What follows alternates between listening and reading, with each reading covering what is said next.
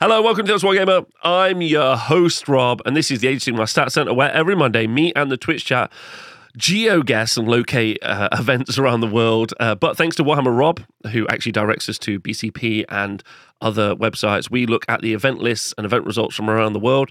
This will be one of the shorter shows that I do because, as you uh, will notice when I go through them, I haven't been covering a lot of the four ones at events, mainly because we're about to see the Battle Scroll update it should be this week. In fact, it should be tomorrow from time of recording. So most likely won't be covering those mainly because um, I'd like to see what I like to use those to kind of like guess at the future meta, which right now I don't really uh, see uh, being very effective. But Battle might make no changes, and so it might be very relevant. But there we are.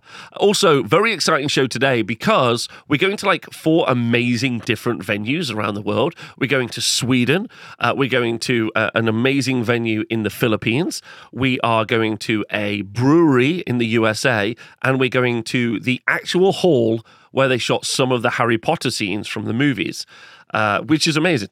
Uh, so, like, great little locations there for all of the different Age of Sigmar events. We have a and 74 players playing Age of Sigmar around the world this weekend, not including, of course, uh, Northern Masters, One Dayers, and a bunch of other wicked little events. Um, if uh, if you enjoyed if you enjoy the show and like what I do, then you know you can always uh, join our Patreon to join our Discord. That's the thing I should have said. Like and subscribe. Leave a comment. I love reading the comments. Apart from the nasty comments, just don't leave them.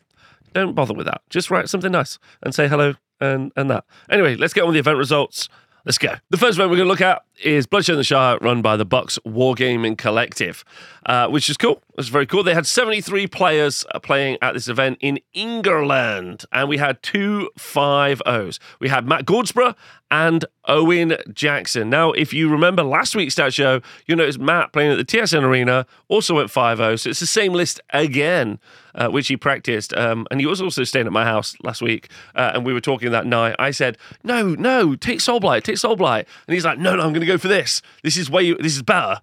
And he was right uh, which is very interesting. Matt's pretty, probably one of the most consistent and excellent players around the world right now. Uh, very challenging to beat him. Also, amazingly, he went with uh, Matt had been at the uh, Bloodshed in the Shire like two or three years ago with the same army.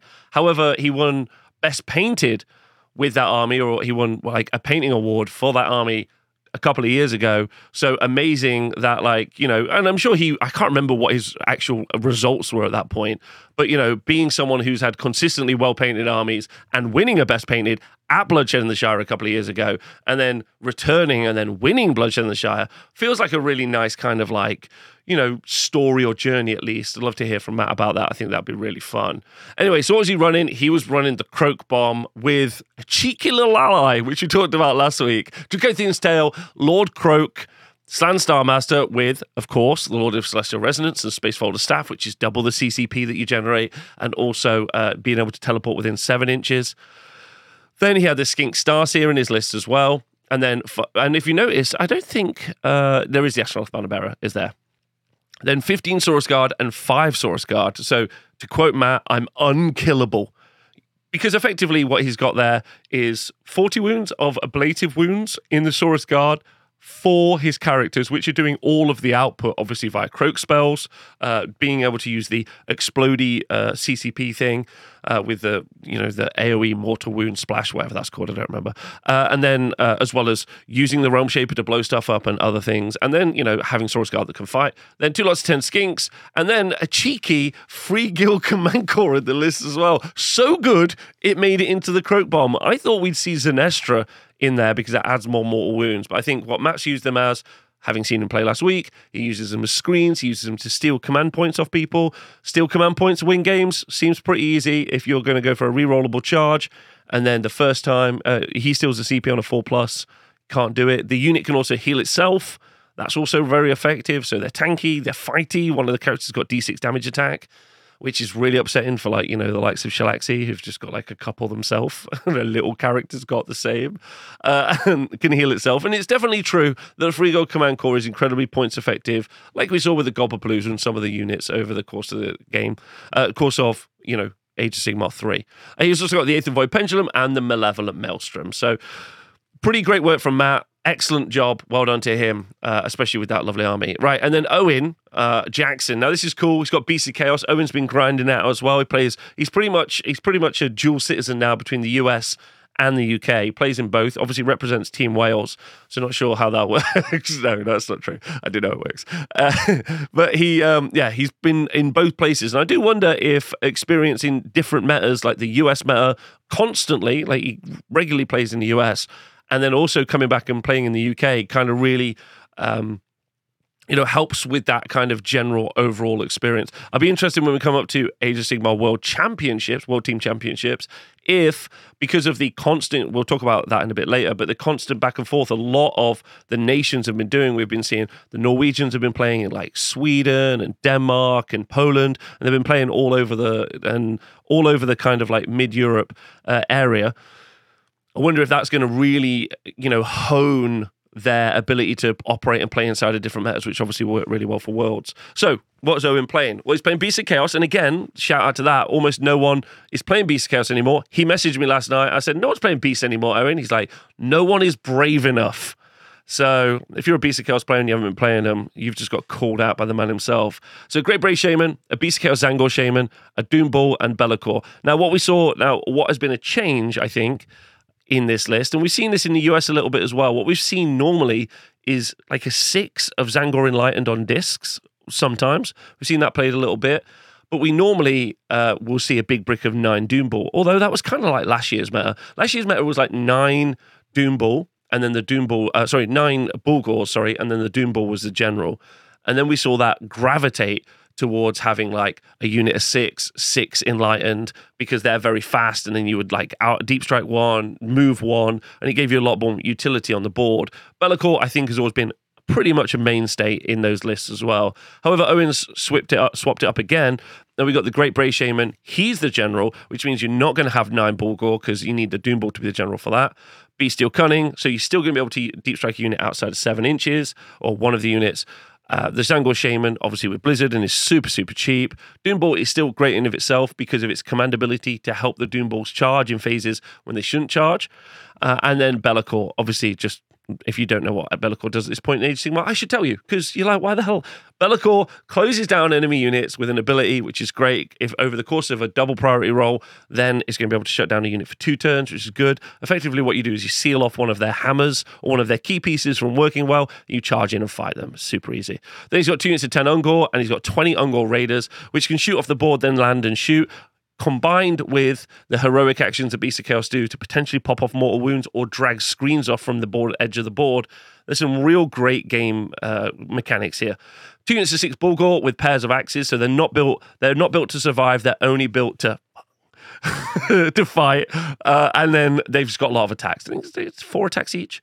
Uh, with a pair of axes potentially, but mortals on sixes to hit, they can really smash through stuff. And thanks to the new coherency. I still say it's not new, but since the last Battle Scroll update, the coherency change where units of six, which was the biggest biggest change that we saw in the last Battle Scroll, where we saw units of six not need to be in dual lines anymore, and instead you could wrap them around. I think that's a little bit better.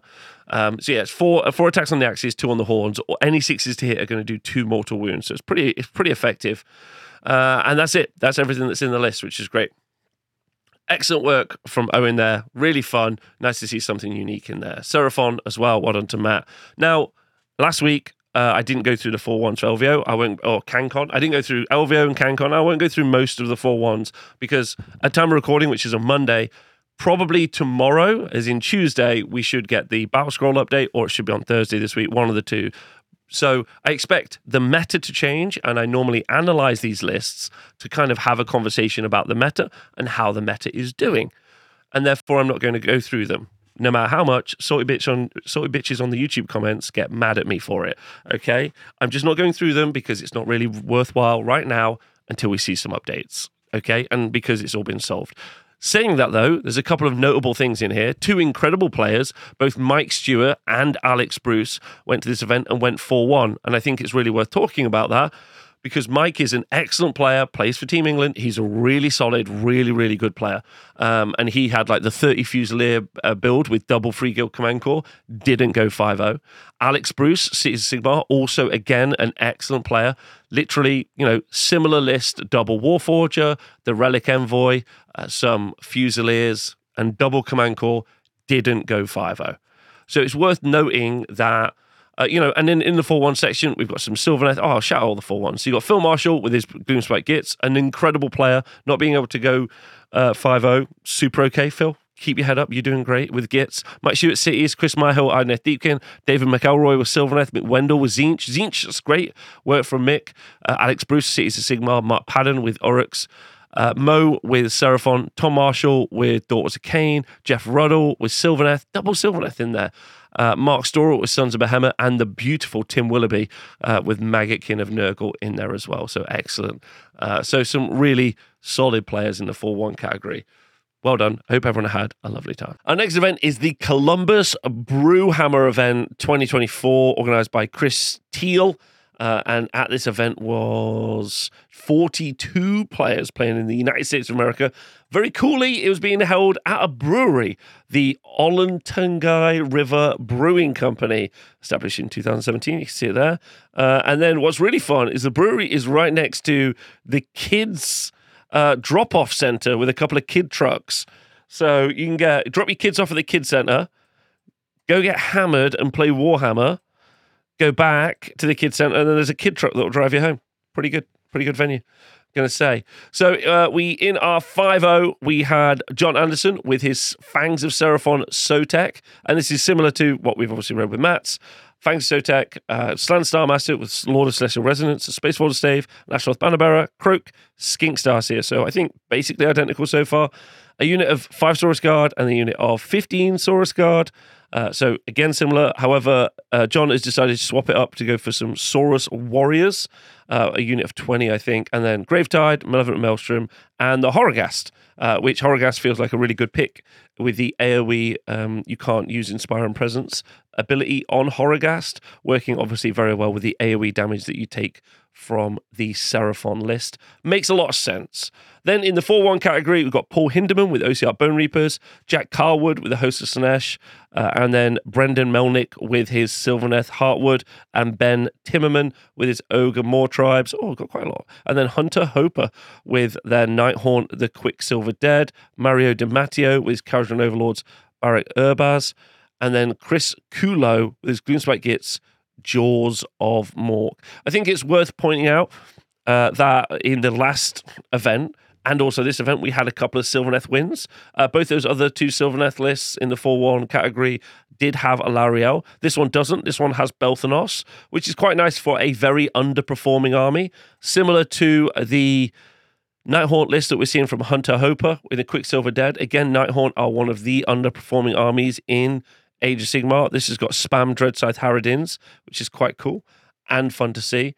So even though uh, like I'm not popping through the four ones in detail at the moment, there are a couple of like standouts. No Soulblight Gravelords I've read so far. In fact, I don't think I've read any Soulblight Gravelords from the four ones in the last list either.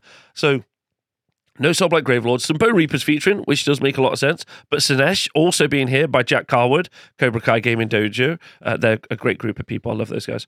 Uh, being great. So that's, and only losing in the final game so well done to Jack. So unique meta and interesting, but definitely looks like Soulblight at least this week. The week before, if everyone remembers, uh, LVO and CanCon couldn't stop reading out Soulblight Gravelord for once. There were just loads. There's loads more here now, which is brilliant. So well done to everyone, uh, and well done for running an event in a brewery. Sounds great. Our next event, incredible. We have been so far. We have been in the Hall of Harry Potter, where Harry Potter was shot. That's where uh, shot. Well, that's where Bloodshed was. Then we went to a brewery, and now we're going to downtown Manila in the Philippines for the Wartilio GT 2024. We had 31 players, which is massive. 31 players in the Philippines battling it out. They were playing at the Gamers Shop. Here's a lovely picture. Podcast listeners, you won't be able to see it, but there's a lovely picture of it being set up. It's on the top floor of the store. It's uh, also got a lovely little location. And right down the road, there's a fantastic, a lot of the locals, quite big fans of the Jollibees. I don't agree with them. I'm straight down the road. There's a Chinese down the road, uh, Chinese restaurant. That's where I like to go. So a little bit of a split in the community there. That does happen though in these larger these communities, which is fun. So this is all organized. These events are organized by the Wartilio Gaming Club. Now, if you're not sure who they are, they have a Twitter presence, a Facebook presence. They also have a YouTube channel. You can go check it out. It's called Wart Il Yo. Uh, it's on the channel now, uh, Wart Il Yo, and you can go and ask them some questions. And if you ever are planning a trip to the Philippines, go play some games, uh, or just a general trip and you want to go say hello anyway, then there's a chance. Um, the list design is not very manila. Uh, don't say it like that. Anyway, so we had 31 players, 32 players, sorry, battling it out to uh, win the event. However, it was won by Nico Cavada, who won a wicked kind of WWE style, which is a bit yikesy now, obviously WWE, but the the kind of like wrestling style belt, championship belt, which I think was mainly popularized by uh, Joe Pagano uh, for the Intercontinental uh, and and Jacob Berry for the Intercontinental Dimensional Worldwide Belt, uh, which is cool. But anyway, big gold belt, which is fun. And Nico was running Gloomspite Gitz, and he had in his list, he was a King's Gitz list, which is the most popular subfaction in Gloomspite Gitz at the moment, super, super popular. He's got Loonboss and Mangler Squigs, Grinkrak the Great, a Madcap Shaman, and a Squig Boss. Loonboss and Mangler Squigs is a very interesting choice. You don't see that as much. You see Grinkrak a lot. But the Loon Boss is, I would say, a little bit less survivable than you want him to be, uh, but can be fast and obviously adds a lot of threat range into the army. Fight Another Day is going to really help with survivability. And then it's just all about how Gitz lists, Gitz lists are built at the minute. Uh, shout out to Phil for really kind of like, you know, inspiring me in that way and it's just all about pure output. Just like let's just murder everything because your gits, you don't mind if you lose all of your units or like a whole unit because you can bring half that unit back on a four up, which is massive. So it's a unit of ten Boingrot Bounders, which are just an incredible cavalry unit. I would say fifteen can delete almost anything. 10 can delete a lot. Then a unit of 36 Squig Herd, a unit of 24 Squig Herd, and then Grinkrak's Loon Court, and then the Gobbapalooza. So the Gobbapalooza there to buff, and then uh, yeah, the Gobbapalooza put out a lot of buffs, and it's just all output, all aggro output all the time. If you do end up losing something, uh, then of course you've got Fight on Death thanks to Grinkrak, and in addition to Fight on Death from Grinkrak, obviously you can bring those models back, which is very, very cool. Uh, this is fun. Uh, we've got a bunch of the Filipino community in the community, so shout out to all of you. Uh, hello. uh, apparently, the Mangler sniped out a lot of targets, uh, specific targets. That's what his job. His job was a scalpel in the army. That's fantastic. We love that. Uh, Wizard Hunters on Squighood was fun. Oh, that's super fun as well. All right, lovely.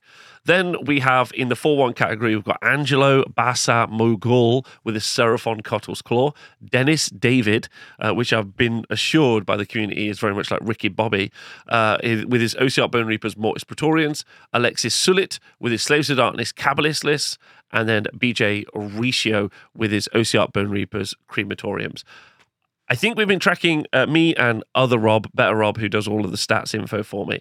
Uh, I think we've been tracking events in the Philippines now for like I know three or four years, uh, three years at least, and it's especially obviously post COVID. Uh, you know, people being able to go out events and stuff, and it's been super fun to see this community get bigger, grow, build its own kind of like you know player base with their YouTube channel and posting. They do an amazing job on Twitter of constantly posting pictures and tweet threads of their community and their community growing and being, you know, unashamedly proud of what they're organizing for themselves. And I think that's wonderful. And I think I'd love to see that from more communities. I see the lot, I see the Norwegians absolutely everywhere online now. And I love the next event that we are going to cover is the War of the Ospreys 2024 in what was an absolutely killer Swedish field is similar. I think you could compare it to like a Swedish Masters. Um, there was a lot of excellent players uh, being battling it out. Uh, we, here we have a lovely picture uh, of our top three. I'm pretty certain there. Adam uh, and Jesper. Jesper's a cutie. Congratulations to Jesper. Uh, right, so uh, we had 28 players playing in Sweden. I've just said this kind of like, you know, in the pre recording while I'm chatting with the stream. But I think honestly, the sheer level of skill and quality coming out of the European, specifically like continental Europe, uh, meta right now is savage. Uh, you got the Norwegians, Swedish, Danish, Germans. There's some really excellent Warhammer Polish. Um, there's some really excellent Warhammer happening all around there. A lot of really great games in France as well. We just don't hear a lot about France because uh, they have like more of like a, a closed community. Uh, but yeah, really excellent. Anyway, so in our first place we have Adam Saf running a similar list to what we saw Jeremy run at the LVO. And he's running Barak Mornar with an Arkanaut Admiral, an Aether-Khemist, and an Aetheric Navigator. He's got one Grundstok Gunhauler with Coalbeard's collapsible compartments. Then two more Thunderers, uh, sorry, then two units of 10 Thunderers as battle line, two Arkanaut frigates, and one of them is obviously the flagship, and then a unit of six Endrinriggers. And one of the things that I talked about the last time we covered this, but same thing again. This is a new like iteration, kind of like what we saw with Owen's Beast of Chaos. This is a new iteration of how KO play. Previously, we've seen KO either really load up on frigates and have either Skywardens, or probably more popularly, we've seen engine riggers for their ability to heal the boats instead. Uh, and so that would be one build, or we would see an Ironclad with just loads of Thunderers in. This is kind of a halfway house between both, and it feels like they've got the best of both worlds. They've got mobility and combat potential, as well as some healing from the engine Endrinriggers. They've still got great shooting potential from all of the Thunderers, and then everyone could get loaded up into a boat uh, thanks to the collapsible compartments, which I think is very clever. So you've got mobility, you've got output, you've got the ability to push onto objectives, all condensed into one singular place, which is great. And played by Adam, who is a phenomenal player.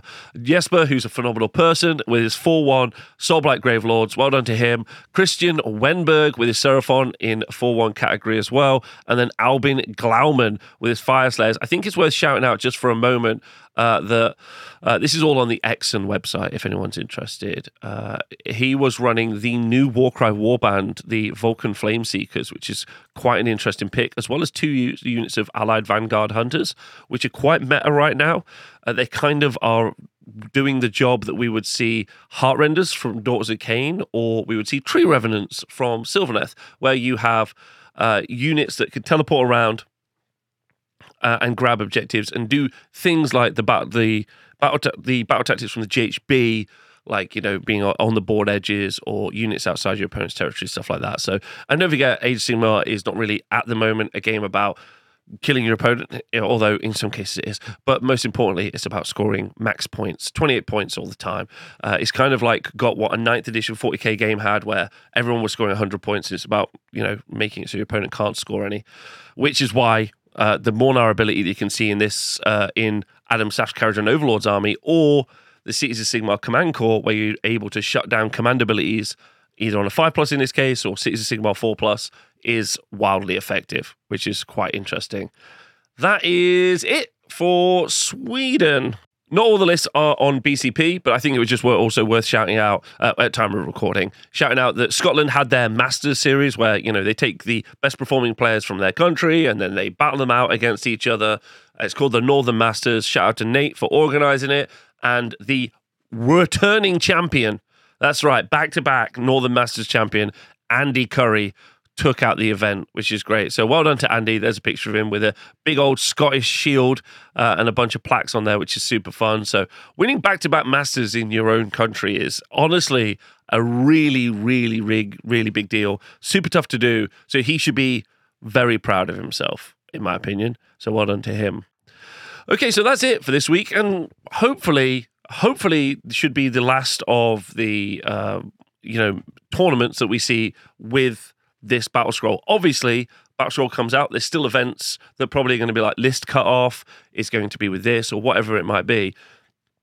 But we should start be we should start moving into the new uh, meta as we see it. You know, with the release of the battle scroll and the changes we're going to see in that. No idea what that's going to be so far, but that's exciting. And then we've also got Dawnbringers Book Five, where we've got all those new death factions with the armies and regiments of renown, and whether or not they're going to hit the meta or affect the meta.